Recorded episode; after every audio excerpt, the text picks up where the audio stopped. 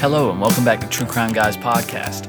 This is no normal episode of True Crime Guys Podcast. This is episode number five of the Freeloader series. If you don't know what the Freeloader series is, it's where we take our oldest Patreon episodes and we release them once a month. So they're about two years post dated to the original release. So, you know, if you're a freeloader, you can be a freeloader. You know, you just wait two years for the content, no big deal. We'll keep you busy with the freeload and stuff in between. You know, don't get upset about it, it's no big deal. But this week, um, this episode starts out the same week as the October 1st mass shooting in Las Vegas. So we start the episode by addressing that, and then we go into Waco and then eventually discuss uh, Ruby Ridge because we think they're all somewhat related. Not in a weird conspiracy way, just, you know, they're, rel- they're related topics. You get what we're saying. You guys know. But anyways, if you guys like to sign up for our Patreon, you can go to patreon.com slash truecrimeguys and get all these episodes the very day they are released. But for now, enjoy this episode on Ruby Ridge that was originally released October 8th, 2017. See you on the other side, creepers.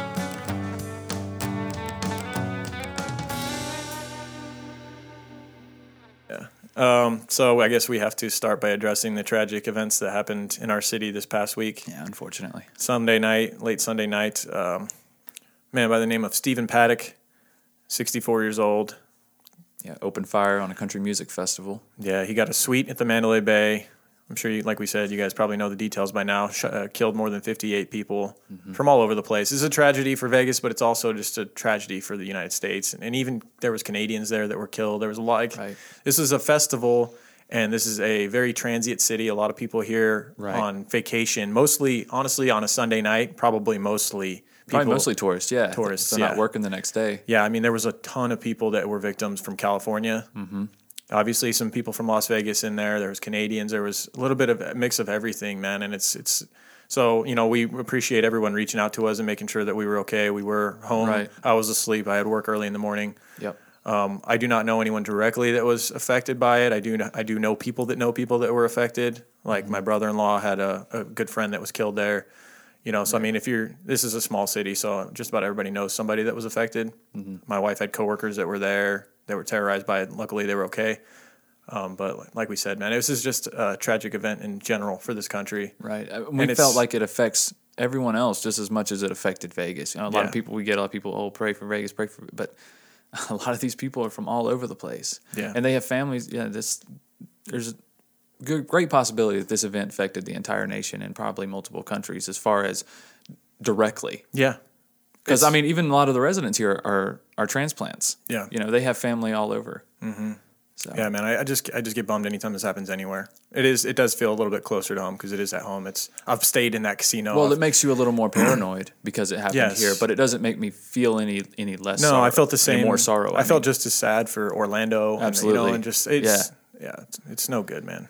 I, I, do- I just I can't imagine what goes on in a person's head that makes them want to commit this kind of violence on random strangers like this, you know, and affect the Right. lives. Like when you see mothers of three, they're stay at home mom. Yeah. I believe from California. That, that one really got me when I read it. Like going through and you have to think about it's more than just a number. Fifty-eight. You know, people go there and they put these lists up. How many more did he get than other people? Yeah. That just grosses me out. It's almost like Instead of doing encouraging that, them. go and look at the bios and the pictures of these people that Yeah. were killed, and then not Let's and post then think those that, over and over again. and then think that 500 other people were affected. right. Um, a lot of those 500, and a lot of people that weren't even hurt. Um, maybe their husband was killed or their Yep. wife was killed at the event. There, that the one I was talking about, the mother of three, she was dancing with her husband and was shot in the head. Think about that husband who now has three kids that he has to take care of on his own, and has to go home and tell those kids that his mother's not coming home. Yeah. You know, like his life has changed forever Absolutely. and and, and like everyone was there. Not even not even if you were harmed, you're still like mentally, you're never gonna probably have that safety, the feeling of safety anywhere you go, anywhere outside, you know. And so Mm-hmm. and then and but what is good is that you see the response that's that's had, you know, th- Right. in Vegas. You've seen the local response, and you saw the people at the event. The way that the police reacted, they did Yeah. a phenomenal job. The way that all the first responders and ev- and just like local heroes that were there, like Yeah. the marine that was driving, like stole a truck and was driving people to the hospital and Right. saved like s- some thirty people. Yep. You know, you just it's it's definitely like sometimes these things ha- do have positive effects, but ultimately it's just tragic. right. Uh, and so we, we put up a link already on our Twitter and our Instagram to uh, Steve Sisolak, our county commissioners. Um, he started a GoFundMe that just, I mean, when I first donated to it, it was at like 15,000 or something. It had just came up and now it's at like 10 million. Mm-hmm. Oh, so wow. it's just, it's, it's insane. And so is if, if you incredible. did see our link and you donated, thank you. And There's also, a lot of performers that are performing in town and donating most like uh, some pe- performers are donating 100 percent of their proceeds. yeah, to the like victim. Joe Rogan, Joe Rogan was is coming yeah. this weekend to perform and 100%. and he sells out every time he's here. So Right. that's, that's huge. And I know local casinos. Um, I think like the Sands gave like three million. You know, like the MGM Wow. Resort gave two million. and, Yeah. like so, just the, the community stepped up big time. There's already been um, uh, candlelight vigils and stuff like that Right, for the yeah. victims, and yeah, it's just and unfortunately, there's already conspiracies out there, oh my goodness. dude. I know it drives me crazy. it's it's like I guess it's easy to believe in these conspiracies when you're not there and Right. you're not seeing this happen very. You don't close see to too many you. locals that that are doing this. It's people from No, out, out because of state. they they see the effects. They know these Right. people are not in our city anymore. These Yeah, these we- locals, these friends, whatever. We talked about it in our very first episode about the CC's Pizza Killers um, Mm-hmm. and uh, how a lot of people acted as those those uh, cops that were killed weren't even real, like they Right. were actors, and like they were the, that the uh, um, Alan Beck, the- one of the officers that was killed, like his funeral was a staged event. And, Yeah. and I'm like, dude, I, I I met Alan Beck twice. Yeah, I know he's a real right. person. Like, right. and we know, like I, s- I mentioned, friends of mine and family members know people that were affected by this. Right. It's, it was a real thing that happened. Now, you know, and then o- other conspiracy will people say, well, we, we don't say it didn't happen, but we're saying maybe the government had a part in it to take away our guns and this and that. And it's just like, can we just, I don't know, man. And and maybe it's maybe just amazing to me so, how but fast it's that happens. Still a tragedy. it is, yes. it's like regardless of why it happened, it's still it's still a tragedy. Let's, let's take a not- minute yeah. and you know what I mean. Yeah. Just for to be healthy as people, like let's just take a minute and think about this. Yeah. And then life is such a great experience. And then there's people that have to go take it away like that from random people. Yeah. it, it's a shame he didn't just take his own life to begin with and, and cut the charade and not have to go kill a bunch of innocent people. But um, I think that's as far as we really want to go with it. It definitely is a bu- it's a bummer, and we will put the link to this uh, to the county commissioner Steve Sisolak's GoFundMe. Right now, they're having meetings on how to disperse the money.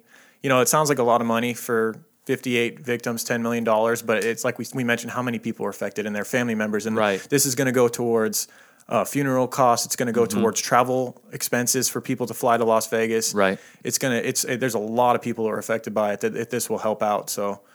Um, it's a, That's it's a good incredible. it's a good cause. So if you guys donate, we we mentioned if you donate, send us a screen cap and we'll send you some stickers. Oh yeah. So you know Lots of whatever we can send you, you know, just to help out. So we're just trying to play our small part here at the podcast. We are a crime pos- podcast in Las Vegas, so it'd be kind of like silly if we didn't talk about it and try and do something That's true. even if it's just a minuscule thing.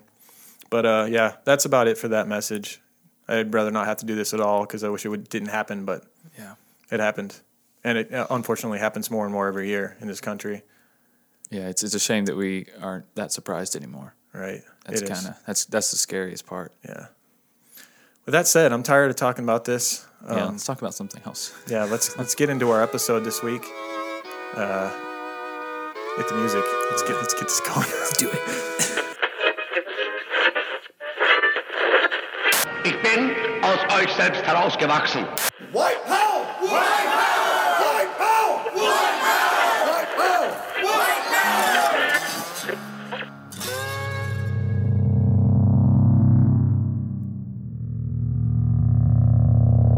I guess everybody knows who uh, Randy Weaver is. I want to thank y'all for coming out here, coming out here, coming out here.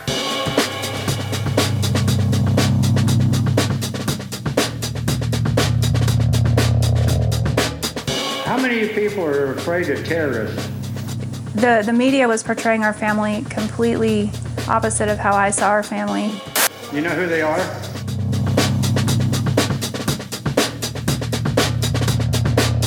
We weren't the monsters that everyone thought that we were. You give a man a badge and a gun, he will out and beat you, shoot you, jail you, do whatever he wants, right or wrong, and uh, get away with it.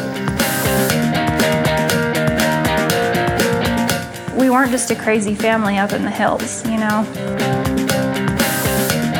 The original terrorists were Thomas Jefferson and George Washington, people like that. But you see, to us, they were freedom fighters. And there, but there is a time for violence, and that is in self-defense. When you have a government that enforces non-law passed by your Congress, you're run by a king, and it usually ends up very tyrannical. My grandpa Harvey Weaver one time said government's just like a garden, it needs to be weeded every now and then. Uh, if there are any questions, I'd take them.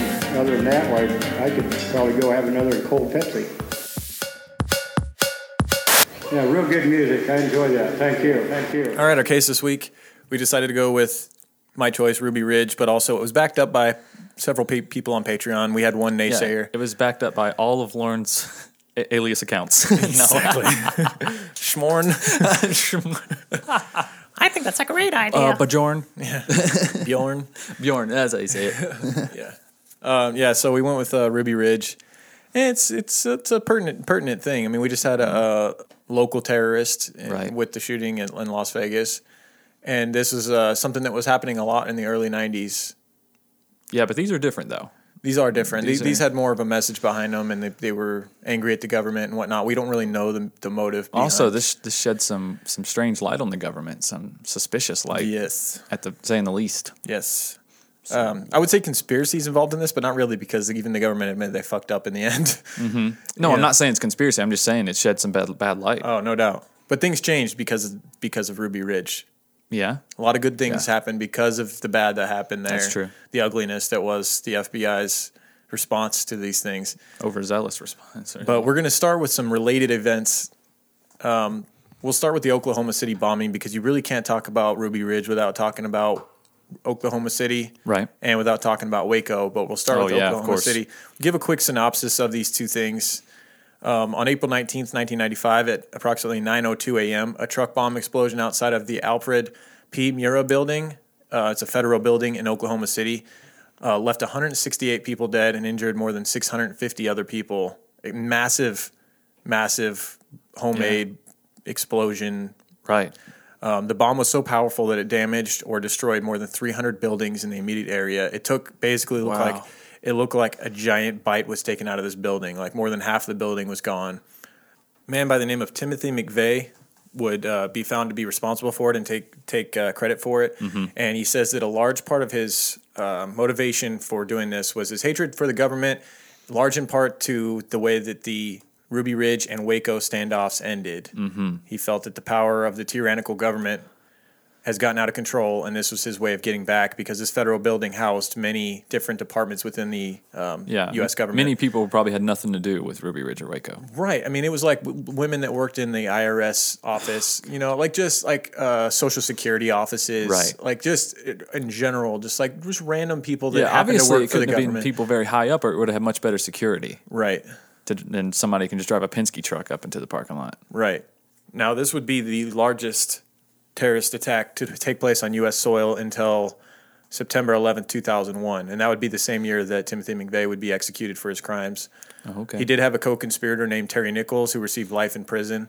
Um, he chose the date of April 19th because it was the two-year anniversary of the bloody end to the standoff between law enforcement and the Branch Davidians in Waco, Texas. Mm. Now, to give a quick synopsis of Waco, we could really do two separate episodes on both of these. Oh, Th- th- yeah, there's for that sure. much. There's that much to them, but I think it's just better to just wrap this all into one Mm-hmm. thing.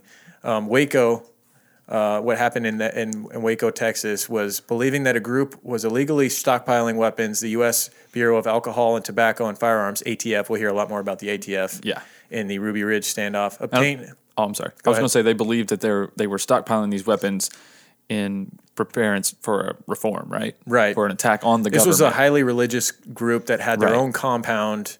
They called it uh, Mount Carmel, and it was just outside of Waco, Texas.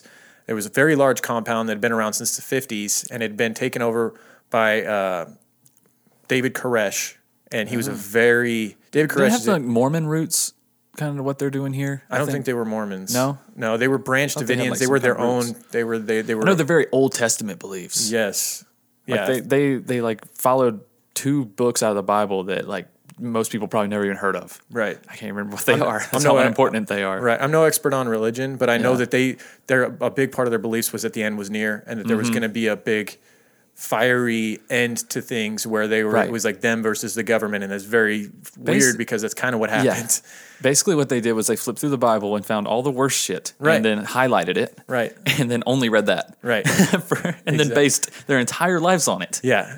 And what happened was uh, a delivery driver who was delivering a package to the compound in Mount Carmel uh, found inside the package, like the package fell open and there was like grenades in there. Mm. Oh, it just fell open. Oh darn! I know, right? Clumsy he was, me. He was digging through there looking for some Hell stuff. yeah, he was. anyways, basically he would alarm the government, uh, like he would Mm-hmm. alarm law enforcement who would get involved.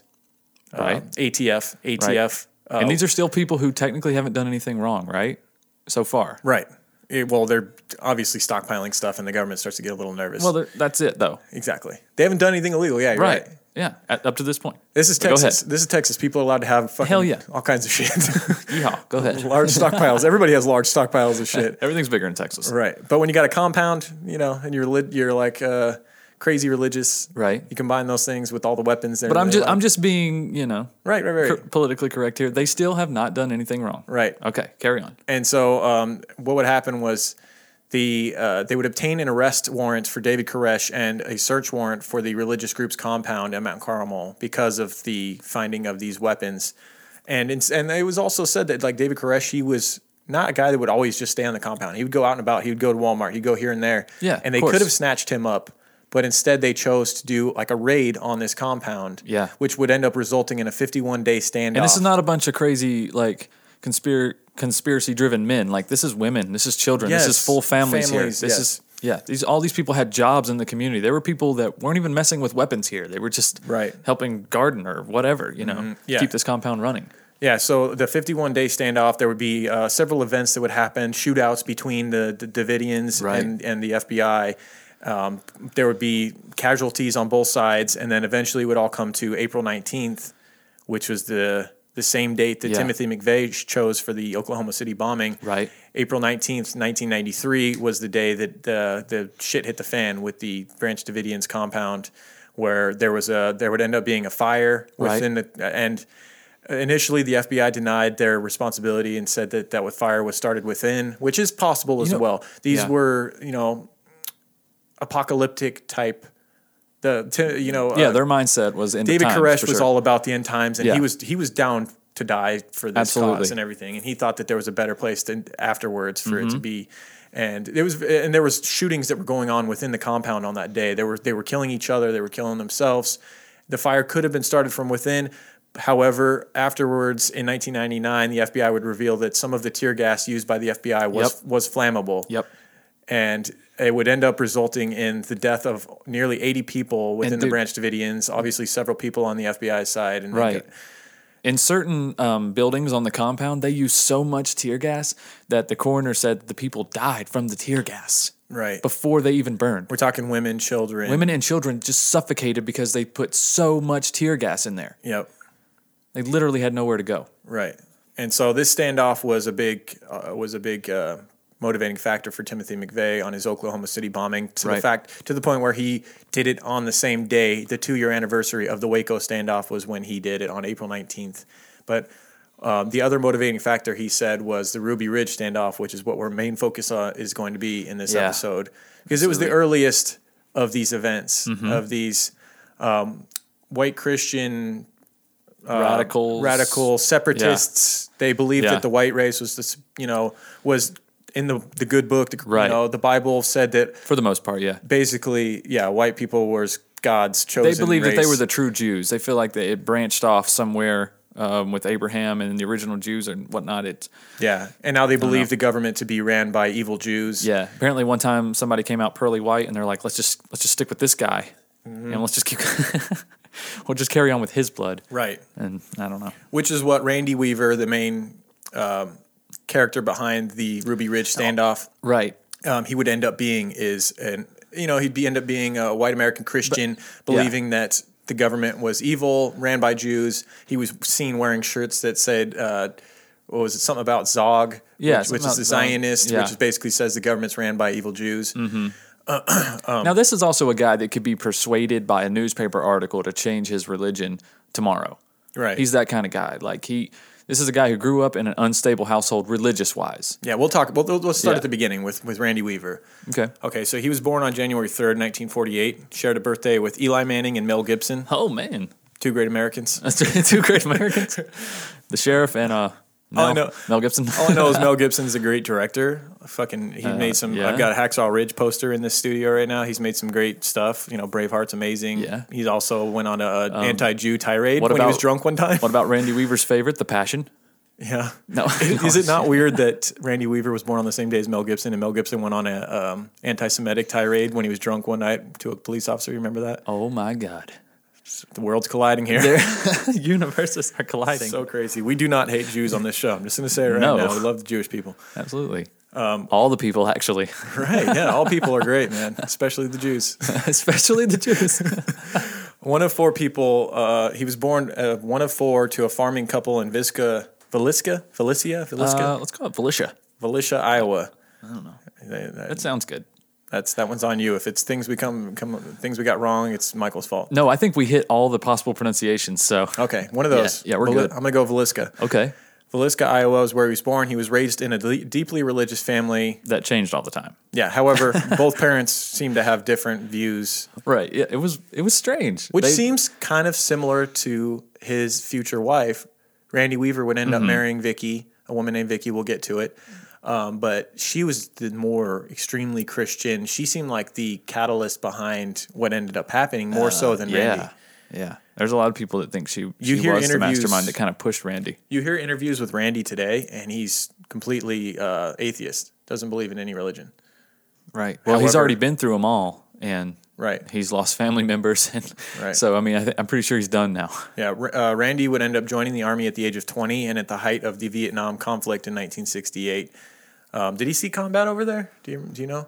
Um, I don't know. He was a Green Beret, Oh, well, I would think you'd have to have Yeah, seen that's if what you I'm were at the height of thinking. the Vietnam conflict and you're right? a Green and Beret. you're a Green Beret. I, th- I think Right. you're somewhere near the front lines. I would Yeah. think. He was stationed at Fort Bragg in Fayetteville, North Carolina. North Carolina. There in North Carolina. Hey, that's like just Keep like having so many references to that damn state. That's strange. It is pretty amazing though. Uh, he would end up being honorably honorably discharged in 1971. Now the conspiracy folks that say that maybe he was acting in part with the government f- well beyond and, and into the Ruby Ridge thing and all that say that he didn't actually leave. This was like a false thing that he that supposedly on the books happened, but he was still in the army and like moving his way up and I don't know. That's that's four years. That's like the that's like s- the minimum. There's people that say that they saw him in pictures in a tank, like in 1974, like three years after he supposedly was discharged. Well, I you mean, know, the conspiracy. He looks like everybody. He looks like Frank Zappa. So. I mean, they all look. There's probably a shit ton of dudes that look like him. Yeah, it's just like an And average- and plus, 68 to 71. That's like I said. That's the minimum four years. He probably just got out honorably. Yeah, yeah, yeah. And uh, and he started to I think separate from it, soon after he would kind of like start not liking the government so much. Right, right. Mm-hmm. It seemed like around the time that he married Victoria Jordison, his what would end up being his wife a month later, Vicky. Uh, I guess they knew each other from school and like they were They did. They knew each other before he was deployed. right? And then they got back together when he, Yeah. when he got back. Yep. Uh, they would end up living together in Cedar Falls, Iowa. At the time, their uh, at this time they would have their first daughter, Sarah, and Sarah would end up playing a big vocal role in this whole Ruby Ridge thing. There's an Still excellent done a documentary ton on of- PBS. Done a ton of interviews. Yeah. Yeah, that was a main source of uh, that's- that, that documentary on PBS about Ruby Ridge, Mm-hmm. and then there's also one done by PBS about Oklahoma City, which ties in stuff They're from amazing. Ruby Ridge. Both great. They were a, a big reason why I wanted to do this case because Yeah. it was so well done. You know, and it's it's it's non-biased. It seems. You know, It's really not. Like at the end, you got he's got just as many interviews with FBI agents and U.S. marshals as he does family members. Right. And you really get the you really get the, full, full picture. story, It yes. is it is awesome. at, during this time when their first daughter was born, he was studying criminal justice at the University of Northern Iowa, still a believer in the system and the government and wanting to work in law enforcement, obviously. Right. And something happened and he would end up leaving. And I guess it was on bad terms. And this kind of started, was around the time when um, they would start believing in an impending apocalypse. I think Vicky Right. Yeah. getting in his head with and feeding him Yep. Mm-hmm. her religious, deeply religious beliefs. Like you said, focusing on the parts of the Bible that were more Yeah, it's the Old Testament eye for an eye type part of the Bible. right.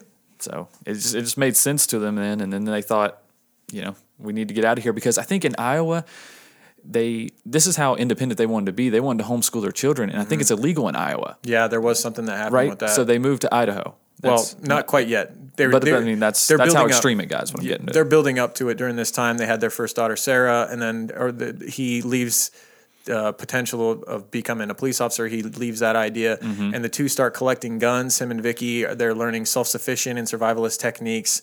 They're planning soon to move Mm-hmm. somewhere uh, and become off the grid, which, like you said, would Yeah. end up being Idaho. But They picked a great place. Right. And in July of 1978, Vicky would give birth to a baby boy named Samuel. And then in August of 1983 would come their second daughter, Rachel. Um, and then this is when, so they've been planning this for years, Yeah. stockpiling guns, getting more and more religious, getting more and more anti government, Mm-hmm. becoming, More and more independent. yeah, more independent and just can't wait. They didn't own a TV. And as Sarah would later talk about how their parents constantly talked about moving to the mountains and Yeah. living off the land. And Like when you hear the kids talk about it, it sounds like a great childhood. yeah. I'm like, yeah, that would be nice actually. Mm-hmm. Like there's no video games, no TV. They played they played board games together, they hunted together, they like Mm-hmm. Yeah. you know, they built forts outside. You're jumping ahead a little bit. So in August, no, of we're ni- talking about childhood. Yeah, but the that, the parts you're talking about were once they got to the cabin because they're still in Iowa. But in August of 1983, Randy and Vicky would purchase a 20 acre piece of land in the northern part of Idaho, the very Yeah. fucking tip of Idaho, like It Canadian really is. border. Like Yeah, Idaho has like that chimney that heads up north. They're fucking coming out the of the they're the smoke out of the chimney. exactly, and they literally bought a, p- a 20 acre piece of land at the top of a fucking mountain. Yeah. it's. I've heard other podcasts talk about this case, and I've I've seen documentaries and stuff, and like you really cannot like no one's displayed.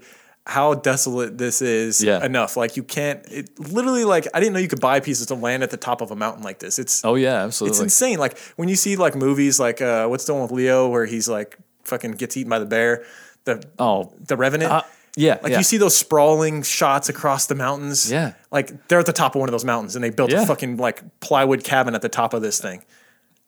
Yeah, there's places in North Carolina like that, in Western North Carolina, Like it's in a- Eastern Tennessee. You hear about how, how Randy would end up getting into like uh, arguments and like disputes with neighbors. I'm like, Yeah. where the fuck are the neighbors? Ten miles away? like, how could you annoy a neighbor when you live at the top of a goddamn mountain? Your cougars getting mad at you. Fucking hey, your dog shit in my yard again. You got bullhorns yelling at each other. What the fuck? Like I, I think maybe the bears. You kept a bear up late Yeah. at night. and It's fucking submitting the complaints. or What, what the fuck, man? Quit dumping your slop in the woods. You're attracting the bears, you asshole. Exactly, man. I- What? exactly. Yeah, so they would around 1983 they bought this piece of land and they would construct what would be end up being the family's home out of uh, scrap wood from near nearby lumber yards. Yeah, like the way this sounds, I expect it to be a real shithole. It didn't look so bad. It's not so bad. It didn't look so A little bad. bit of paint, Right. Hey, a little bit of siding. This Yeah. place would be the shit. yeah. The uh, what's that show? The Alaskan family that lives out there on a fucking plot of land. Oh, I know you're talking about. Yeah, it's kind of like that. Like it's unfinished, so it doesn't look like it doesn't have stucco and stuff, but it's Mm-hmm. Yeah. like a full-on house. It's two stories. It's it's a nice place. yeah, And they would like this. This is where the childhood you talked about, where they Mm-hmm. they have these fond memories of you know Sarah and and young um, what's his name. Samuel, Sammy, yeah. young Sammy, the playing together, and they all depended on each other for their survival. It was all hard work. Like every day was just doing all the things. Yeah. They didn't have running water. Like, Nope. They didn't have electricity. No indoor plumbing, no electricity. Right. Had to wash the clothes like you know in the creek or in, There like, was a wash bin town and that stuff. was what, um, like six miles away, like down. Well, like there was a, dirt general road and- store six miles away. It's Yeah. like where I live.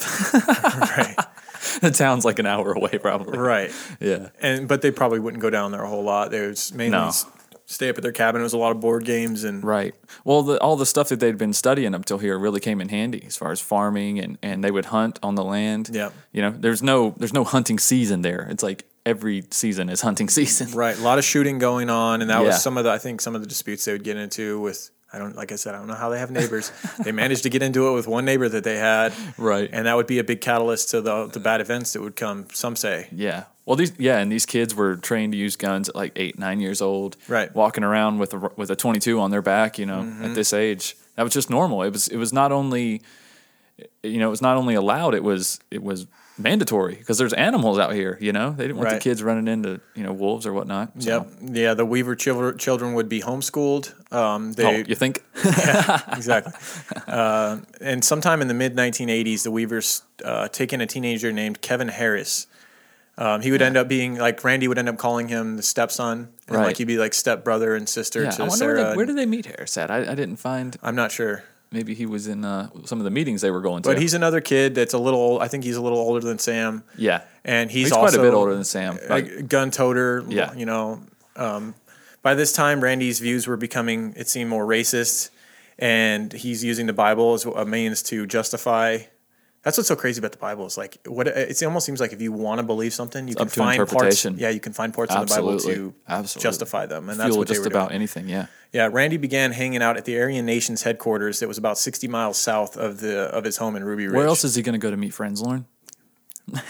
hey, That's no, that's that's the way they make it out in the documentaries, Uh, it don't they? is, They're yeah. like, he was just looking for friendship, and God, when you see the vid- the footage of this place though, oh god, it's so creepy. it is so creepy. It is so creepy. that that old white guy that was like the leads leader. it. He looks like a reverend. oh, I forget his name, but it's creepy. he's so fucking creepy, man. Like if you've seen the movie Red State, like it- it's about Waco, but it- Okay. it's like kind of like that kind of level of creepiness. Or um, a really good movie about white supremacists and white separatists in Oregon.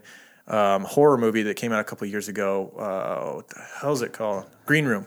Oh, okay. Green Room is a great movie, and they've got like a deep in the woods. They've got a white supremacist Mm-hmm. hangout, and uh, That's what this place looked like. Patrick Stewart from Star Trek and stuff plays the Yeah. old creepy leader of this white Oh, supremacist man. group in Green Room. Highly recommend that movie. It's it's it's so intense. I bet that is. Especially it being wanna watch like that Halloween season, you know, it's Yeah. kind of it's not I wouldn't call it a horror movie. It is technically, but it's more of a thriller. Mm-hmm.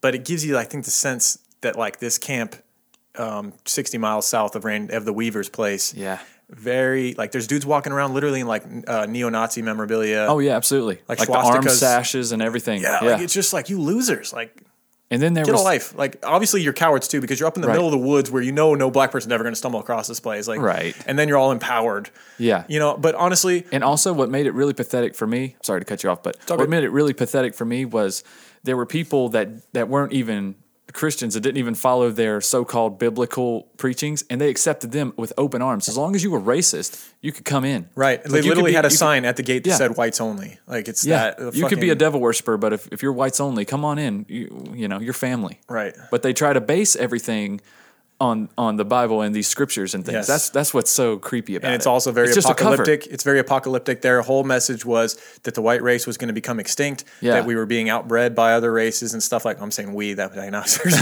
so I'm, not, I'm not one of these motherfuckers, okay? Calm down. Are we, Lord? No, definitely not. I'm just a white guy. okay.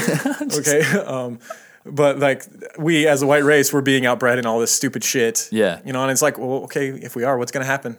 You know, Dude, we're all gonna be like light brown it's gonna be before fine. long, anyways. Uh, Honestly, It's all gonna be everybody's fine. everybody's mingling, and gonna be that's fine. fucking cool with me. That's Yeah. fine. It's totally cool. I'm not gonna go up in the woods and like, you know, you're over there, we're over here. I like it over here. You like it over there. Stay away from me. And keep So your stupid. dog too. But honestly, most of them were in the sense like harmless in the Yeah. sense that they just wanted to be left to themselves. That's fine. You fucking morons, go out there and do what you want to do. Walk around in Right. your fucking Nazi shit. And that's how As they- long as you're not actively harming anyone. Right. Where it went bad was that they had a group of guys within that Aryan Nations compound. ca- They were calling themselves the Order, and it was led by uh, a guy named Bob Matthews. He- Yeah. he had a group gathered together a group of guys that were kind of like the, like this Aryan Nations compound, they weren't about action. They would they were all talk. Yeah, But- exactly. and But these, the order these young guys, the order, they were wasn't- like yeah, they were different. they were they were like we're gonna be we're gonna do Yep. shit, and they were kind of on the down low. They were doing a bunch of shit. Yeah. I don't even know that like the leaders of the They were they would I would call them the radicals of Oh, the Aryan absolutely. Nation for sure. Yeah, they were about action. They were actively committing robberies, small bombings, Mm-hmm. and where it really um, caught the eye of like the, the public was when they assassinated a Jewish radio personality by the name of Alan Berg in Denver, Colorado. If you if you watch footage of Alan Berg, he's he seemed like he's really good at what he did. He's like Right. he's really good at pissing off the radical right. Oh, okay. He would go. He's on it. He had his own radio show, and he Right. would take callers from these these Oh, dummies and just roast them. and just roast them. Like, Yeah. you say, you know, you're all, you can't be American unless you're Christian, and blah blah blah, and like you can't be a Jewish American, and like, Right. and he would just hang up on them and make them look like fools. Well, they got together an assassin assassination squad. The order did. And from Idaho, up at the top of Idaho, they sent people down to Denver and actually shot Allenberg in his driveway when Mm. he was getting in his car one morning and killed him. And so these things, you know, you, you got to know that already uh, the government, FBI is keeping an eye on this Aryan this Nations area, compound. yeah. But now that these things are happening, That they're- was the main area of focus. Right. They weren't worried about the Weavers. because No. the Weavers weren't doing anything wrong at this point. Right. However, so what happens is they're keeping an eye on the Aryan Nations compound, and now they're starting to get a little more intense with their surveillance Mm-hmm. Yeah. of this compound because of what the order's doing. Exactly. And so they end up getting a um, An undercover agent. undercover agent into the compound. Right. And b- basically, he was already one of those guys, though. From See, he was. I think he was he was his name was uh, Kenneth Satterley, um, aka Gus Magazzino, Magazzano. He was Yeah. basically he was um, turning in uh, turning on people in the Aryan Nation. He had been charged with illegally selling firearms, but made a deal with the ATF so he wouldn't have to serve time. So Uh-huh. he was one of them. The ATF got him for firearms charge, and Yeah. they started using him as an informant to get inside the Aryan Nations, right.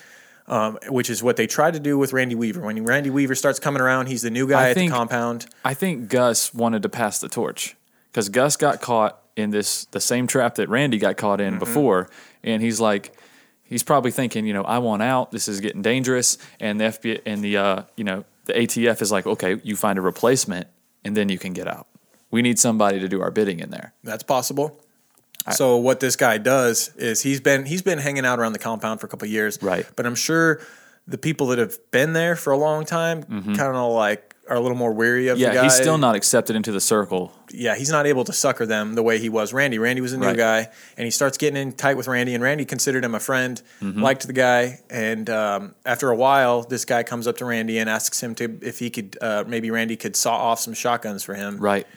and that was his plan. He was going to have Randy sell him some illegal firearms. Yep. Basically, their shotguns were legal, but once you cut them down to a certain length, the barrels Yeah. they become illegal. And he asked him to Exactly. cut them down just below the legal limit, Of course. so that they could get him on this firearms charge and try to make him into an informant. And now so Randy this entrapment basically is It is, what's happening here. And also, it, it was very tempting for Randy because, you know, he's living off the land. Um, he doesn't have steady work. And so, anytime they can get a little bit of cash, you know, it helps. Yeah, they're completely independent and off the grid, but it still helps to have money. There's certain things that you can't make. Right. You know what I mean? So, you know, his family was in a tough way here. So, this was very tempting for him. Mm-hmm. So, you got to think about that way too. Randy's not just like somebody looking to make money on the black market. Like, he was in kind of a desperate situation. Right. And so Randy agrees, and in 1989, he sells the two sawed off shotguns to Fatterly illegally. Now, these were cut like a quarter of an inch below Oh, the legal God. limit. It's not Yeah. like we're talking pocket shotguns here. Like, it was literally like.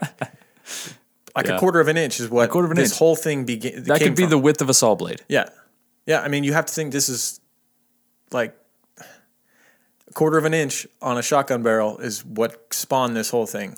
Yep. So Wow, you're getting deep on us. I know, I'm sorry. all Uh, right. So this gave the ATF leverage against Randy. They offered him, they brought him in, and they offered him to become an informant for the ATF, Right. And infiltrate the compound and Yeah. basically just let, let them know what the things that are going on, who's Yeah. doing what.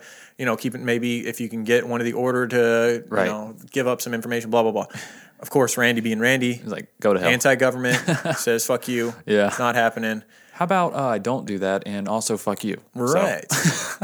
um, Vicky would write the uh, Aryan Nation a letter to inform them and warn them about the ATF trying to infiltrate their group. Vicky was writing a lot of letters. She was. She, She was, a quite the letter writer. writer. She and they, did- they looked good, actually. Yeah, I was gonna say she had really Amazing good, penmanship. really good handwriting. That's right. Very beautiful cursive. yeah. Very, very, um, uh, what's colorful with her word choice as well. She, Yeah. she could really paint a picture. Yeah. She spent a lot of time in the Bible. Yeah. I could tell. Oh, no doubt. Right. Yeah, didn't she use some like she said something about Queen of Babylon. Queen or of something Babylon like- in one of Yeah. her letters? Yeah, that was one that she wrote. That was common language for the Aryan nation, though. yeah. Then they, they they spoke like that. They wanted Very to, Old Testament Wanted to feel writings. Uh-huh. very superior. I think is they they. I think that's part of the uh, appeal to speaking that way. Right. In December of 1990, Randy would be indicted on federal arms, firearms charges. Of course, he's not planning on doing, and he's not planning on actually showing up. Right. On, and in January of 1991, the ATF would stage. So this is a year goes by, Right. And the ATF would stage a breakdown along a road near Randy's house, and Randy, being Yeah. being uh, a nice Because- guy, pulls over and tries to help him. Very Right. Bonnie and Clyde type situation here Yeah, it is. and they would slam him him in his face into the uh, snow. I guess it was a snowy day, and Sarah described this in an interview later on. Mm-hmm. Yep. how they got pulled over, and of course the kids don't know what the hell's going on. All of Right. a sudden, her dad's getting slammed face first in the snow and arrested. Yep. and he would be arrested, and um, he would end up posting bail the next day. They put a property bail of ten thousand dollars, so basically they're threatening to take his house if he didn't show up to court. Right. they set a court date. Um, and the court date was for February 20th, 1991. Um, and of course, But he received a letter that said March. They got the date wrong. yeah. So he didn't really know when to go, but not like it mattered. He wasn't gonna go. He wasn't going, but still, that kind of gave them a little wiggle room to fight this. And also, how are they getting these letters to his cabin at the top of a mountain? Because no one's bringing them up there. They Uh, know messenger pigeon. Right. Yeah. His lawyer, I guess there was a breakdown between the lawyer who was supposed to bring these messages from the court. Mm-hmm. When the court date was changed, it's it's highly believed that the, the lawyer never like notified him because he didn't he couldn't just pick up a phone call him. They didn't have Right. Weavers didn't have a phone. Right. They didn't have the internet. Nope. they didn't have any there was no emails. And internet it was wasn't even basically invented. you would have to drive to the top of this rocky dirt road to the Yeah. top of this mountain where there are all the gun toters and Yeah. the dogs are up there and bring the letter and serve him the new court date Right. from the uh, yeah And he's got kids walking around with rifles on their backs around the property, He's- dogs. yeah so you can see you can see the uh, reluctance from the lawyer standpoint to go up there Absolutely. and so what happens is he doesn't show up for the court date his Shocker. his defense is that it was changed and he wasn't told Right. but we know he wouldn't have showed up anyway Nah. and and also how else are they supposed to get the letter we talked about that Right, right. anyway so he doesn't show up to his court date and a bench warrant is issued for randy and is officially declared a fugitive at this point now this is where the uh, marshal comes in right the federal marshal Yeah. in idaho is now in a situation where he's got to he's kind gotta of do something. he's got to do something he's got to Yeah. he can't just let this The fugitive court judge is like, you know "Get where he is him. Go get him. yeah, Yeah. yeah. the federal judge is saying is giving this marshal shit like you need Yeah. to go get this guy and bring him in, and and um, of course the marshal's a little nervous about going. there's up there. kids on He- the What the marshal premises. does is he thinks he has time on his side because they know where Randy is. Right. He's up at the top of this mountain with his family. And he's not going anywhere. So what, No. what the marshal does is he starts going around and talking to everyone that knows Randy. Yep. And he And also surveying the property at the same time. yeah, keeping an eye on the property, keeping an eye on if Randy leaves the property, Setting ma- up cameras. hoping to snatch him up there in that sense. Um, but he's also finding out from everyone Randy knows that it's not going to be as simple as just going up there, knock on the door, and No. come on, Randy, we're going into the you know federal courthouse. Right. You missed your your uh, date there. It's not it's not going to go down like that. Right. And so it's like a lot of time goes by here, and there's stuff being written in the papers like uh, local white supremacist is is refusing to Yeah. come down from Held his up mountain, in cabin on and it hill, starts to look um, bad. Yeah. You know, And they're really they're really digging into their lives here though. They're like setting up surveillance and the Weavers have no idea this stuff is happening. Right. There's like there's surveillance footage that the uh, FBI had of like kids walking around with guns on their backs. this and, is like, the part of the documentary that it's so tripped me out. weird. That in Mar- this March of 1992, the Marshall Special Operations Group, the SOG, they're the real shitheads of this whole fucking thing, in my opi- in my opinion. I think it was just some bad decisions. It was But just the some, SOG some knee jerk decisions. fucked this whole thing up They so did. much worse than even the FBI did, honestly. And so they set up this special operations group and they put up cameras in the woods looking upon the Weavers' property, unbeknownst to the Weavers. Yeah. This shit is in 1992. They've got live cameras live cameras. in the woods. This is everything Multiple the Weavers feeds. have been talking about. This Yeah. is everything. all of the People have been calling them conspiracy people- crazy, and there's literally cameras on their property. Right, and then we now we're nowadays in 2017, where we all got cameras on our devices that Some of are them are- looking right at our face, and we not we Yeah. don't think there's people that We are don't looking think- through those. That come on, I've got tape over my shit right now. Oh. I saw that episode. of, Dude, can I borrow uh, some tape? I saw that episode of Black Mirror. Yeah. seen that Oh one? shit, no. I've been I've been nervous to watch that. Okay, so but in 1992, they've got live cameras facing the Weavers, keeping an eye on them. Yeah. and they set up this operation. Now, I after watching the documentary, I thought it was one thing. After hearing uh, interviews with Randy Weaver, it made a lot more sense what he said Yeah. they were planning to do. So they set up um, a- an operation with six guys, right? Okay. Six SOG special operations. Right. These are trained guys supposedly in surveillance and stealth They're in full camo. and information. full camo. They Yeah. take a hike up the mountain to the Weaver's place, and they split into two at this Y, Yeah. a fork, and uh, three of them go up above the the uh, property to keep an eye down, and then the other three.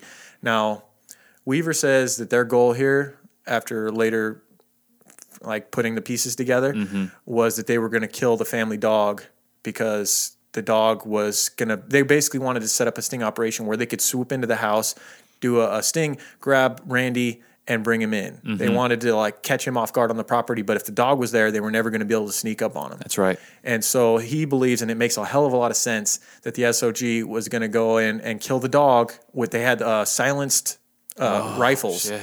and they were going to go up, kill the dog. Like Yeah. they coaxed him out. They even admitted they were throwing rocks at the house. Yep. And that's Yep. why the dog came out barking. Yep. Chased these three guys down, and they were going to take him out on Dude, the that trail. does make a shit ton of sense. It does. And w- what Randy says is that the dog was shot. They end up killing the dog. Just to we'll get, just get to what happened. Basically, the dog comes running down, barking, and Mm-hmm. of course, these are the Weavers with their guns and everything. Young Samuel and um, Kevin Harris Kevin was- Harris come following the dog to see what it was. Now at the time, Sarah said that she figured it was. Uh, Maybe a moose or something the Right. dog was barking at. They had, no, I mean, times passed. They're almost thinking like, okay, nothing's really going to happen Nothing's with this going whole thing. on. It was- all he did Yeah. was fail to appear in court for some stupid sawed-off shotguns. Right. They they're not thinking there's dudes that are working for some special teams. Yeah, or they're with being cameras set surveillance up and- 24 hours a day. Exactly. They, they think they think, especially the young kids, the family like Samuel Weaver. did, Yeah. Has no idea. He probably thinks the dog is chasing some kind of an animal or whatever. Right. He goes following the dog down the trail. The the uh, cops end up shooting the dog. Now what Randy says the dog was shot like through the butt and the bullet like came out of its mouth or something. Like it was shot from behind. So there was no threat of the dog attacking them. Dog was probably still looking for him. Yeah, well, whether that's true or not, you know, I mean, this is Randy's account, so we have to Right. take into account. That obviously, Could have been the he's- other way around. It could have been most It- likely. through the mouth and out Yeah. the butt. Yeah, who knows? Either way, Samuel comes down, sees that his dog has been killed, and and reacts how a fourteen year old kid would react when seeing his dog, his beloved family dog, has Killed. been killed, and all By he- just someone in some camo. dudes- These guys aren't uniformed. some dudes in camo. If all Yeah. he knows it could be hunters. Exactly. Or whatever it was. He fires at them. They fire back. Kevin Harris gets involved. Yep. And uh, basically, the first shots that were fired towards Sam hit him in the elbow, almost taking his arm off. Yeah. And he turns to try and run back. He's now been shot and he's scared for his life. Yeah. And he says, "Oh shit, they shot me." And that ca- that's Kevin Harris's account. He ends up living to tell Right, the tale. right. He says, "You know, All that's- this adds up. it does. And Sam was for sure shot from behind. Even Yep. the and even the federal Yep. Even they said he was shot. they from said that behind. he was shot. So he was running back towards the house when they shot him up his back and blew out his heart, according to um, corner. no, according to, the, to his father. Oh And so they end up killing 14 year old Yeah. Kevin Harris. Uh, no, no Samuel. I mean Samuel. Kevin Harris fires back and ends up killing one of the uh, as special operations guys. Yep. Bill Deegan was his name. Would end up dead, be dead at the scene. And uh, so you got you got Deacon rounds. is also the one that shot the dog. Just Yeah. let that be clear. He's he's supposedly Stryker- fired first. Striker was the dog's name, coincidentally. Um, Bill Deegan had fired seven rounds from an N16. Larry Cooper, one of the other SOG guys, had fired six rounds from a 9mm Colt submachine gun. Sam Weaver was firing from a 223 Ruger Mini 14, and Kevin Harris fired two rounds from his 30-06, which ended up killing Bill Deegan. Right. Now the the groups would then part ways. Uh, Kevin Harris would run back to camp to inform the rest of the Weavers that young Sam and the dog Striker had been killed by some guys in camo fatigues. Yeah. in the woods. That's all they know. They probably shocked as hell that this just happened. Obviously, the Weavers are hearing Yeah. all this gunfire going off. according to Kevin Harris, they did not announce themselves. According to the marshals, they did. Right. So take Yeah. it or leave it. Yeah. So this obviously this whole thing escalated very quickly, and now the guys for the SOG team are kind of like staying there. They're not sure what's Yeah. going on. They're afraid to head back down. They've got their guy dead. They've got one of the Weavers dead. And once uh, Kevin Harris gets back up and tells Randy and and uh, and the mom and and, Right. and Sarah and all them, they uh, I think believe is Randy and of course Vicky. Oh, Vicky had to go down and get her son. She said we can't leave yeah, him down absolutely. there. So um, Randy and Vicky go down to get Samuel, and I, apparently the SOG guys were hiding in the bushes, like right next to that, Yeah. and they didn't. They, They didn't, didn't attempt to engage. take Randy down. Randy was screaming, And see, obviously curse words at the top of his lungs. and see if they would have believed that they were in the right and what they did. Then if- they would have taken if their them down, story right? if their story is true, why not take Randy? Because you haven't Exactly. done anything wrong. Right. They sit there and watch them pick up their son's body and Because take they him know back to- they'd done enough. yep. They'd done enough. They they'd fucked up. Yep. But do they correct their wrongs here? Of course not. They make it worse. They Call go for back backup, down. call They go for back down. They call anybody. for backup in the sense, and they tell a bunch of wrong information to the Yep. FBI. And within 24 hours, the FBI is up there on that mountain. Because now we have a dead U.S. Marshal. Yes. Now it's a totally. They're saying we need different thing. uh, the, the guy comes to- from the SOG. The uh, um, the marshal goes down, calls in the FBI, and says, "Bring everybody you got. We had a standoff Yeah. with the Weavers. The, one of our guys is dead." Um, I don't know if he does. He even tell them that they had killed one of theirs, one of the Weavers, or No, doesn't tell they them. that? say they didn't know that Sam was dead at the Oh, time. you got to be fucking kidding me! I mean, you freaking shot him Right. straight up the back with you know assault So- rifle. This is why I say the SOGs mainly the uh, the, the the marshals here. Their little special Yeah. team they set up is the most responsible for the way things go because the FBI is told that this is a much ser- uh, a much more different situation than it actually was. Right. Well, all all they're hearing at this time is there's a dead U.S. Marshal, Right. and, it, was, killed because on of this the guy's Uyghurs. property. Right. Yeah. And so the next day, the FBI comes in strong. They've got their best snipers sitting in trees surrounding the Weaver's property. Yeah. And they have basically been told that their rules of engagement are to shoot any adult with ri- with a gun. Yep. And Any they don't even armed ha- adult. They don't even have to have it in their hands. It can just be. They can just be. and the armed. Weavers always have guns. They always have guns. and they know that. And they're also told that they don't even have to announce themselves. They don't have to say, "This is the FBI. Drop your weapon." They c- literally, if they see them through a scope with a Yep. gun, they can open up on them. they can. Yeah, obviously, and and also parts of the rules of engagement were as long as it didn't endanger any children nearby. So as long Now- as it was an adult with a gun Right. and they were in the open with no kids around, they could shoot them. Now these rules of engagement were changed for this case. Yes, which would be one thing that would the FBI would change after Ruby Ridge. Yeah. They changed it back. Right. because yeah, this this was crazy. So the guy that actually changed this rules of engagement is it's got a, quite a bit of blame on him as well. yeah. The guy that went straight to the top and I, think- was he the one that got canned? I think there was the guy that was like just below the top FBI, the head of the FBI was Yeah, was canned I- after this whole shit show. I don't know if it was him or not. Actually, I don't think it was him because I remember thinking that's the guy that should have got canned. Yeah. but somebody's got to take the blame, so Yeah. it might as well be his his next in line. One guy that would get a lot of fingers pointed at him that worked for the FBI and was one of the top snipers in the world was a guy named Lon Haruchi, Hariuchi. Now, Timothy McVeigh had a special hatred for this guy because, like we said, Lon Hariuchi did some kind of suspect Right. stuff that we're about to find out at well, a Ruby lot Ridge. of these white supremacists did. These Oh, white hated- national or hated this- separatists, uh, rather hated Yeah. this specific FBI sniper Yeah. because, but at the same time, he was acting within the bounds of He was just following orders. he was. Um, And that is But he what really- he took an oath to do. Now, yeah, he he has to pull the trigger, but he's not. He's not his his training is not to make decisions. His training is to follow However, orders. the shot that really makes this Ruby Ridge thing so tragic was fired by this guy, and it wasn't really within. Absolutely. It wasn't even really within the crazy rules of engagement that were given to them. Like this was out of the bounds. Like the Mm-hmm. shot that he takes. Um, Timothy McVeigh hated this sniper Lon Horiuchi so much. When he would work at gun shows and hand out free cards, uh, he would he would he would work at gun shows and he would hand out free cards printed with Horiuchi's name and address in the ho- in the hope that some some uh, somebody in the Patriot movement would assassinate him. Um, he wrote hate mail to the sniper Why didn't suggesting. McVeigh do it? Oh, I know, right? You're such a badass, right? Right, you're such a badass. Why don't you make a bomb for him? He wrote hate mail to the sniper suggesting that what comes around or what goes around comes around. He considered targeting Horiuchi or a member of his family before he ended up setting off the bomb attack at the federal building. So now we're to that next morning after the uh, first day when now the FBI's in, in trees. They Mm-hmm. got snipers set up all around the camp. They've been given these rules of engagement. Right. And um, Randy, Kevin Harris, and Sarah Weaver are seen leaving the house. Now they were going to go see Sam. At least Randy was going to go into the shed that they had put Samuel's body in. Right. He wanted to see his son one more time. Yeah. And so he's going over there, and according to his account, he's going over to the shed where his son is, and he reaches his hand up to hit the lever, the latch to open the door, and that's when he's shot through the shoulder. Yep. Um, like obviously- shot through the back, kind of came out his armpit. Yeah, and Missed- he was missed and, his heart. or and he anything says vital. he he thought that someone had walked up right behind him, and he said, "I knew I was dead. I turned around and I was just going to spit in their face and one, you know, just to insult them before they killed me and executed me."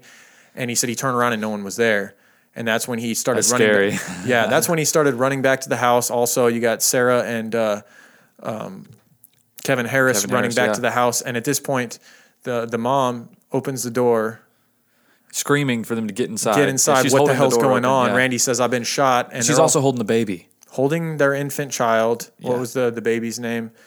I can't remember. It was a an interesting Elisheba. Uh, Elisheba. Al- Elish- I believe it's like a Bible name. Yeah. Um, she's holding the baby, um, opening the door for the the weavers to get back inside, and that's when a second shot rings out from Horiuchi, and it, it goes through. Kevin. I, some say it goes through the door. One way or another, it strikes Vicky in the head, killing her instantly, and it goes through her head and strikes Kevin Harris in the shoulder. Yeah. It bounces through, lands within two inches of his heart, nearly killing him. Yeah. And so right there, you've got Vicky Weaver dead on the floor with she'd been Killed- shot holding her infant, Killed in front of the rest of her family. holding her infant daughter. Sarah's there. Her body is her dead Sarah- body is on top yeah. of the baby, who is uh, luckily okay. Um, Sarah it says that she got hit by like her mom's skull fragments and like brain matter. Yeah. there's like brain matter on the baby, like it's all over the place. Her head's basically blown off. yeah, and she referenced how it felt. She said that was the first time she realized that they were literally being hunted Yeah, Sarah said. on their own property. Yeah, Yeah. Th- yeah. There's interviews with her in the PBS documentary are amazing. right. She made me cry. I'm not even gonna lie. She made me cry. Now, the FBI claims that they had not known that Vicky had been killed. Whether Horiuchi knew that he had done this, it seems possible either way. Because sometimes, you know, when you're sh- if you've ever shot a rifle with a scope, you shoot and it takes a second to realize what you whether you hit something or not because there's Yeah. a recoil of the gun and whatnot.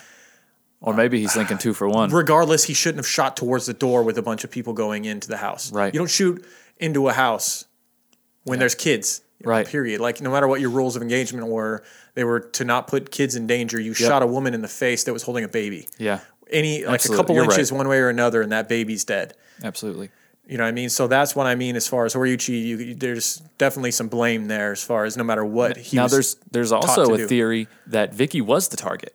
Yeah. because a lot like we said before She was the minds behind- vicky is the is the public speaker for this family right Yeah. now like you know they don't like lauren said earlier they don't have telephones they have no ways of communicating with the outside world Mm-hmm. but vicky is writing letters to federal agents and these and these people and offices and all this stuff so she's like the voice so Right. i think there's a theory that people started blaming her they're like well if we take vicky randy's going to crumble Mm-hmm. he's going to quit because he's got no the mastermind is gone Right. so there is there is theory, and that makes a lot of sense. Yeah. I mean, this guy, as a renowned sniper as he was, you really think he's gonna miss that bad if he's Mm-hmm. aiming for Kevin? right. Looks like he hit his target to me. Maybe. It's very possible. Now the Weavers are aware that they're being hunted, that they will be shot on sight. They're afraid to leave the house. This begins the, the real standoff at Ruby Ridge Yeah, on where both sides know what's going on. A lot- The Weavers have been unbeknownst to the fact that they've been surrounded for a while. Now they're completely aware. And it looks now at this point, there's been so many different government agencies brought in right. you know, you- we talked about how the FBI is now involved. You got the uh, The ATF, ATF there, uh, Local police, state local police, police. state police. It looks basically like Mash. Like just a couple miles down the hill, there's a big opening. There's yeah, a they big, set up camp. They knew they were gonna be there. there was for a, while. field, and there were hundreds of government employees and law enforcement agencies. yeah. They were all walking around in shorts. They had tents set up. Yeah, they're out there playing badminton. yeah. No, No, seriously. but they are like having. It looks like a barbecue. yeah. It does. It looks like they're just They've out there got chilling. armored. They've got armored uh, personnel carriers driving through. They look like tanks driving Yeah. through for this little family up at the top of a mountain. Yep. And uh, so now the Weavers are held up. Their mother, her head's blown off. She's And sitting supposedly in the they didn't know that at the time. ki- laying on the kitchen floor. They can't even like put her body anywhere because they Right. can't leave the house. They can't take it out to where Sam's body is. And Yeah. then they've got uh, Kevin Harris who's on the verge of dying. Like he's bleeding out. Yeah. he's got a bullet that's lodged a couple inches from his heart. Right. he's in agony. He's he's uh, I guess. Um, Randy would come out and later say that there were several times that Kevin Harris had told him, "Just kill me, just Yeah. end it. It's so painful." Like yeah, he- he was even trying to coax Sarah into it. right. She said in one of her interviews, she said that he would try to like sneak her a pistol and just be like, just put me out of my misery. Right. Just end this for me. And, you know, none of them did it, luckily, and he actually made it. But now also they're the police are they're still trying to get in contact, so they're they have no way of calling them, like we said. Mm-hmm. So they're using a loudspeaker. So they're just shouting things through the forest. and at one of the them. real one of the And real it's just crazy taunt- things They they feel like it's taunting them. the, the Weavers feel as though the that the FBI is taunting them because some of the things they're saying Yeah. they're saying like Vicky we've got pancakes out here come out here and bring your kids we'll have breakfast Yeah. because the FBI you kind of have to believe that Horiuchi even if he knew what he had done he didn't tell them because it's it's hard to believe they would do they would be that sadistic as to know that the, that Vicky was know. dead and that they I would really announce hope things they like did that. not know. I really don't think they did Because that's some terrible psychological warfare, and I don't really put that past them though. I don't. I don't put You're right that past because them. some of the things that uh, that was that were done at Waco, Yeah. what they were playing Yep. songs meant Yep. to drive them crazy. They were they were like at Waco. I guess they were even playing like on repeat the sounds of rab- rabbits dying. Yeah. Into the compound Just to try and awful drive the noise. people nuts. loud too, like all hours of the night. Couldn't Right. Mm-hmm. sleep. Shining bright lights in the windows. Yeah, Yeah, so they're trying to get the Weavers to uh, basically come out and surrender, but the Weavers are still under the impression if they leave these doors or if they get too close to a window, they're going to be killed. They've seen Yeah. their their little brother, their son get killed. They've seen their mother and their hu- their wife get killed. Yep. and they're not leaving this fucking house. Like they're scared for their lives. They're like in And- lockdown mode. They're staying in the middle of the house. Not away only from that, they don't windows. feel like their word's going to get out there. It's going to be we're going to all be dead, and then it's going to be Nothing's whatever gonna the happen. FBI said happened happened. Yep. And so, like their best chance, they think, is just to hold up as long as they can and then hope for the best. I feel like that was the biggest drive for Randy at this time. Because I mean, what else does he have to lose to Mm-hmm. Right. give up? I mean, I know he has his daughter Sarah and Kevin, and then the baby, but th- they're not going to be shot if he gives himself up. So I feel like he wanted to make a statement here in this part of the standoff. Right. He had no choice, but in his mind, but to, to wait it out. Now the the uh, law enforcement agencies they're down. They've got like a roadblock set up that goes to the from the road that goes up to the Weaver's house. Right. And there's becoming gatherings of all the local friends of the Weavers. Uh, a lot of the white supremacists are using this as a, an opportunity to Yeah. spread their anti-government hatred. They've got picket signs out there. They're calling if the, they don't even know that Vicky's dead yet, but they're still putting holding up signs. They're calling these these guys baby killers. Are you proud of yourself? And Yeah, because they do know Sammy's dead. they do know Sam's dead. They know the dog's been killed, and they know there's this standoff going on, and it's becoming big news um, at this point. Mm-hmm. And so uh, they, they get kind of desperate. The uh, law enforcement they they pull in a guy named Bo Greitz who Yep. was a, a kind of a savior on the the far Old Bo right. Greitz. Old Bo Greitz. What's his? Uh, we could do an episode on this guy. He's We an could. interesting character. Yeah, he was quite the uh, decorative, decorated veteran, but then turned anti-government, and he became like a spokesperson for these Right, and he was a decorated war hero. separatists. Yeah, Very interesting guy. Very uh, very charismatic. charismatic. Yeah, Like, almost like an actor. yeah, And there's done, he's done interviews, and he played a big part in this thing ending.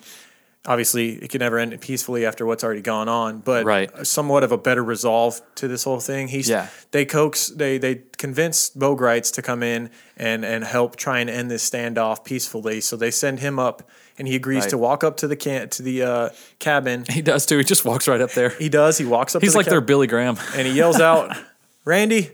And, and Randy comes over the window. Bo, that you? Bo, that you? and they, they have a talk, and um, obviously Randy's still not really open to the idea of of ending this standoff, or he doesn't feel safe. Right. Um, and they, but they they open up the line of communication there between Bo and him. Yeah. Yeah. well, Bo was also a Green Beret too. Yeah. So they kind of had that in common. They felt like brothers, you know. Right. Um, they would end up uh, sending Bo back down, um, but then Bo would come back up the next day, and they're starting to become a trust line here. Well, that first meeting, he tells Bo that they killed Vicky, and that's where they first Yes, find that's out what too. happened. That's Yeah, what don't forget happened. about that. Bo That's- goes back down, Yeah. Oh, informs the FBI, which the, F- sorry. the head of the FBI at the time then informs the public. Yeah. The media outlets are there, and he has an interview, and then there, he breaks the news that Vicky has been killed, and there's this large gasp that happens in the crowd, all the media. Mm-hmm. Oh, man. And then it's on. It's on. Like all of the white supremacist guys are then Oh, flooding up gosh. to this thing. They're angry. There's almost not full just on. guys, women, families, Yeah. teenagers. They're holding up signs of protest and Nazi salutes. There's and they're calling 'em almost- women and baby killers. It's amazing there wasn't violence that happened down there. Oh, well. at that gathering. We could do infiltrate an army camp. I mean, Yeah. like what were they gonna do? Exactly. But yeah, it was it was crazy then. Then the pressure was really on to make a decision. Right. You know, They couldn't. th- At this point, the word was out that the FBI had fucked up, and they couldn't. th- th- They probably still had it in their in their cards to just like burn down this house. They've done Yeah. it. They've done it before. We forgot to mention the, the leader of the order, Bob Matthews. When they finally caught up with him, there was a standoff that happened in a cabin, kind of similar. right? They burned them out. Burned him out, man. They shot in, in, in Wow. incendiary rounds, burned it down. Obviously, he was killed in the fire. Like Grand Theft But Auto, this flaming was, bullets. I'm sure this was still crazy. within their cards to just go, you know what, before this thing gets out of hand Mm-hmm. and before it- we'll, we'll keep it tight knit to where it's within our agency, really knows Mm-hmm. the truth and it doesn't get out to the public. Now the cat's out of the bag. People know Yeah. Sam's been killed. They know Vicky's been killed. Yep. And this looks real bad on the FBI no matter how it ends. But if it, if it ends to where the rest of the family is killed, it's going to be real bad. Yeah. So they've got to find a way to end this peacefully, and they're really dependent on Bo Greitz to get this to get Randy to basically give up and come Right. out of the cabin. He was the perfect guy to do it. Yeah, and He Bo just- Greitz goes back up, and he at least gets Randy to give um, the the stepson Kevin Harris. Kevin Harris. Yeah, he- he's- he, well, goes he- up and he goes, you know what? You need to you need to hand over Kevin Harris. He's going to die in here. Yep. He's dying. Give him to us. I'll make sure he gets down safely and gets treatment. Yeah. And, he did. And so yeah, Randy gives Kevin Harris. He brings him down. They put him in a stretcher. They take him away for treatment. Bo Greitz was kind of kind of the shit, man. He was. He just kind of. they did what he said, both sides. He just rolled up in there like the Messiah, badass mustache too. right? So that would they'd end up depending on Bo Greitz even more. Bo finally, basically, the way this whole thing ends is Bo Greitz goes up there. Randy tells him, "I'm not. We've decided. I've talked to the do- to the girls. Um, we're not coming out of here. They're going to have to kill us all." And Bo, Yeah. Bo, in a moment of heroic, just I, I guess just pitches him and Yeah. says, "You know what? You can't do this to your daughters. This isn't right, Randy. You need to give this thing up, and I'll make sure that you, you and your daughters get out of here safely." And Randy said, "I guess he doesn't even turn around. He just tells his daughters." he and- probably just went up there, and knocked on the door, and said, "Get your ass down this hill, motherfucker!" you don't get out of this door in ten seconds. All right, Bo. Yeah, so And he basically, went out kicking. basically uh, he tells um, Sarah to get the stuff. Yeah. And they they make their way down. And Sarah said that when she left the door, she was fully expected to be shot. She thought she was going to yeah, be killed. they still thought they were being led to their deaths. Yep. And when they got down there, they saw how big this thing has got had gotten. They saw the field filled with guys in shorts playing badminton and Yeah. the tanks and shit and how crazy it had gotten. And Randy's crying about his, his wife and how beautiful she was. And it was really just a sad. Yeah. Oh God, th- when he said that on the stretcher, he's, Oh, he said, "I wish I'd have never cut in on that dance." He said, "I wish I'd have just let my buddy have her. Yeah. She'd still be alive." I was like, oh, Right. "That's hard. That's harsh." Yeah, so I mean, that- it all at least it it ended there, and there was a lot of lessons to be. A lot of stuff was changed because of Ruby Ridge, and it's still one of those things that a lot of people on the right, the, the radical right, a lot of racists call Right. out, anti-government people they call out Ruby Ridge. Well, it it, it There did was change. a lot of bring s- a lot of good change. There was a lot of good change. There was a lot of stubbornness on both sides that to where this thing never had to get to where it was. A lot of ego involved. Yeah. That's one thing that drives me crazy is when law enforcement um, lets ego take over instead of the law. You know what I mean? Right. They go, they, they killed one of our guys. I get it. That's no one wants to see uh, a cop killed or you Right. know, but it still a marshal deserves it still deserves investigation. It still deserves a They- trial for that. ultimately, it was it wa- from the Weaver standpoint that was self defense. They they Yeah. had people in cam in camo fatigues with uh, rifles come up to their house and kill their dog. Yep. And a 14 year old kid ended up dead over it. That was 100 percent would hold up in court and ended up holding up in court um, It did. because The uh the children won a three point one million dollar supplement. Yeah, in August of 1995, the government settled out of court with the Weavers, paying Randy 3.1 million dollars, one million to each child and 100 thousand dollars to Randy, after it was decided that it was self-defense and that they were they were treated wrongly in this whole thing. That's not enough for Randy.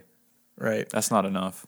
That's pocket change for what they did. It took the it took his wife and his son. I don't think many any amount of money could have made up No, for it though. but- And when you think that once again, like we brought up earlier, this was all over a couple of sawed-off shotguns. Randy was not part of the order. He wasn't going out and bombing anyone. Nope. He had not done any. He wasn't even part of the Aryan Nation technically. t- honestly showing not showing up for the uh, indictment, not showing up for the the court date was a bigger offense than the actual offense in the first place. Yeah, Had he showed up, uh, he probably would have gotten a slap on the wrist for the whole shotgun thing. yeah. You know, But even if he'd have showed up, it would have been the wrong day. right? So I mean, how do you you know what I'm saying? Mm-hmm. Even if he wanted to show up, he couldn't have. He would have been a month off. yeah. In 1997, FBI sniper Lon Horiuchi, who we had talked about, um, he would end up being charged with involuntary manslaughter and the death of Vicky Weaver. So, like we said, even with the rules of engagement that he had, he did the wrong thing, shooting into a home like that at the front door, shooting at people. You don't, you just don't do that. In 2001, the Ninth Circuit Court of Appeals allowed the prosecution to go forward against Horiuchi, meaning federal agents are not immune from the uh, state prop, uh, prosecution. But of Yeah, course, because that's that was his defense. He was like, I'm a he's like I'm a federal employee. He's like I'm not a state. You Yeah. know, the state can't touch me. yeah. Uh, they can. but but they can't because, however, the charges would end up later being dropped, and no one is convicted in connection with the shooting of Vicky Weaver. Well, then you- there's that. Yeah, God damn it. right. Damn it, sniper privilege. Yeah, so it's a, man. it's a crazy thing, and some of the changes that were brought about uh, would end up being better communication between law enforcement agencies. We, we talked about the breakdown between the marshals, Yeah. and their special operations group and the FBI. The communication that initial gunfire shootout that happened with Sam being killed, Mm-hmm. and them going and telling the FBI that they had one of their guys get killed by the Weavers, and Right. not not relaying the information properly, and that they were up there, and this was a self defense case Mm-hmm. led to the snipers being put in trees, to the rules of engagement being Yep. fire on anyone that has Changed. a Yep. gun. and that's how this whole shit show happened. So they ended up getting better communication and working on that. Um, there was also no longer the ability to change the rules of engagement on the fly like that. To from you know announce yourself, and if they point a gun at you, kill them. To just anybody holding a gun, kill them. Yeah. they no longer were able to do that. Um, also, we talked about some of the FBI uh, higher ups in the FBI were Right. canned because of this. Um, one thing that is is evidence of the change that came about from Ruby Ridge that I found really interesting. I found this story um, of a guy named John Joe Gray who was involved in a 1999 felony assault charge against him. Basically, what happened was he was um, he was driving in te- in a town in Texas and he was pulled over by a trooper Yeah. during a traffic stop, and he got into a verbal or he got into a physical exchange with this guy. He ends up biting the the trooper, right? Ru- I guess. He's, it's, I don't know the story. You snuck this in on me. well, it's just it's- to me, this is evidence of Okay. change that happened because of Ruby Ridge. All right, I'm intrigued. He's Positive bought, or he bought not? A, he bought a cop. I bit a cop. He bit a cop during a traffic stop gone wrong. Um, he then jumped his bail after the arrest and held up in his. He had a 47 acre property with fences all around, um, Right. no running water, no electricity, very similar to Ruby Ridge. Yeah. uh, plenty of guns, and challenged the authorities to ar- come in and arrest him on the third degree felony awar- uh, warrant arrest that had been issued to him. Yeah. And this standoff ended up lasting 15 years. The police looked at it as though, well, They're we'll- just passing each other on the road. well, no. Hey, John. Hey, how's basically, it they going? said if he tr- they they basically re- relegated it to like if he left his property, we're getting him. As long as he stays on his stupid property with no water and no electricity, we're gonna look at this as his his sentence. And so they said that like had he gone to court like he was supposed to, the most they could have gotten him with was ten years, and they said that probably wasn't even likely that he was gonna get ten years. He ended up spending fifteen years not being able to leave his property, and he's walking around with his beard. He's got his family members there, and it, and it, So how'd it end? it, that's how it ended. They went 15 years. They dropped the charges against him in 19 uh, in 19 They're just like this is just too much. in This is- 2016. we Jan- can't fucking watch this guy anymore. January of 2016. After 15 years, they would end up finally just dropping the charges. and then just- he stopped. pay- and then it's funny, he couldn't let it end there. Oh no! Old old John Joe Gray At this decided. point, he's got nothing better to do. they're not going to do shit to me. I'm on my property. He stops paying his taxes, and now they now they want him for taxes, tax evasion. He's probably sitting on his front porch in a rocking chair, both middle fingers in the air. right? yeah. So these are the things I, I- you can look at it positive or not. I mean, Yeah. depending on which side you're on, but uh, it's just kind of funny that it's obviously Ruby Ridge had an effect in that they don't like the bad PR that came about from Ruby Ridge and from Right. Waco, and so now Yeah. when when one of these old bitter standoffs happen, they just let the guy stay on his property. You leave that property, we're getting your ass, but Yeah. you know we're not going to go in there and set your place on fire and shoot your family and shit. Wow, So I just find that kind of funny. that is funny. So that's Ruby Ridge. Any last thoughts on it? was it? Uh, I, it was my choice. I, I watched that documentary a while ago, and Um, Yeah. I thought you might enjoy studying. Did you enjoy? I did. Uh, learning I about did it? not enjoy the book. Oh, okay. You found a book that you didn't like. No, I did not like it uh, because it was just it's it's like he only interviewed the federal agents and the marshals. Oh, okay. The book was so one sided; it totally twisted my view of the entire case because I listened to the book 1st and I shouldn't have. Then I go back and I re- and I read articles. And I actually listened to the book twice, so I was pretty dead set on this was the story, right? Right. Then I go back and watch, like I watched the PBS documentary, I watched another one, and then read some articles, and I'm like, this book is shit. it's absolutely shit. But it's called Ruby Ridge and, and Waco: The History and Legacy of the of uh, the Federal by Charles River Editors. Oh, okay. Yeah, you told me it wasn't all that great. I was kind of Yeah. glad I didn't get it because I, I just kind He's of. got two books on Audible, and one is just about Ruby Ridge, and the other one's Ruby Ridge and Waco, and it's just it's a different story. If you want to hear straight up U.S. Marshal, probably first gen story, Right. like the, these these same marshals were in these documentaries that we watch saying something different, and then this Yeah. guy, it- it- like he makes he makes we, the Weavers out to be crazy people, conspiracists, and extreme racist, and it's just it's. Now they may have been racist, but they weren't criminals. I think it's safe to say they were racist. yeah, Definitely, they believed the white the, the, the white race to be superior and and uh, Right. and like they were. I think if you're a white separatist, you're just a racist, you know. And he's Yeah. hanging out the Aryan nations. Definitely, definitely.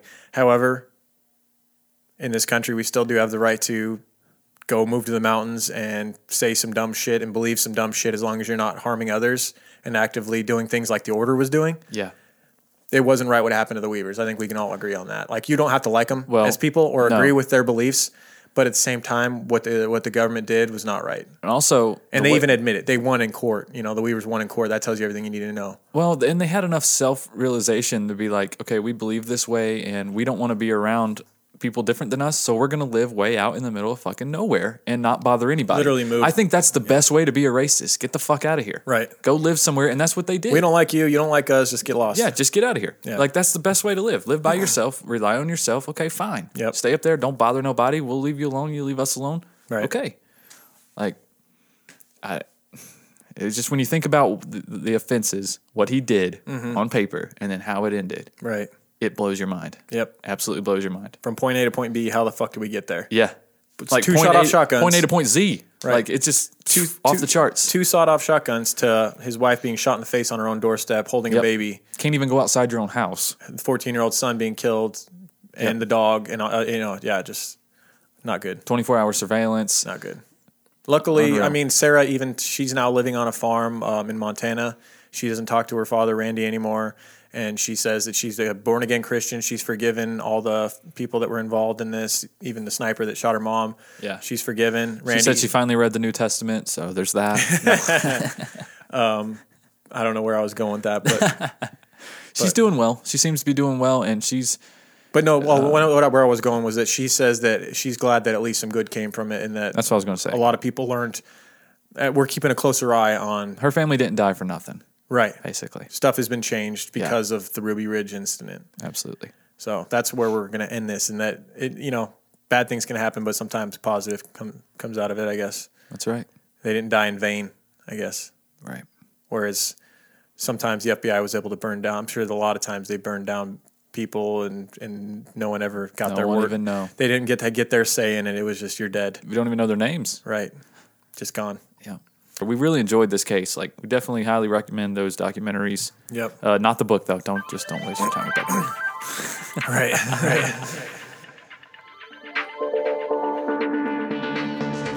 All right, creepers, that's it. That's all of it. That's all the old episode. Now we're back to normal time.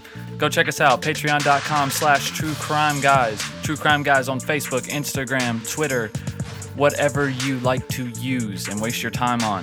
Um, also, you can follow me personally at and I'm Michael on Instagram and on Twitter. All right, True Crime Guys closed group on Facebook. Other than that, guys, keep creeping. We'll see you next week for another freebie episode. Peace out. Keep creeping, guys. True crime, guys. In the desert, we like a mirage. It's okay if you clicked on us, cause you thought we was True Crime Garage. Now we ain't mad at you. Sit down, let us talk at you. I'm talking to the creeper army. We out here making murder, get murder, get murder. True crime, guys. In the desert, we like a mirage. It's okay if you clicked on us, cause you thought we was True Crime Garage. Now we ain't mad at you. Sit down, let us talk at you. I'm talking to the creeper army. We out here making murder charming.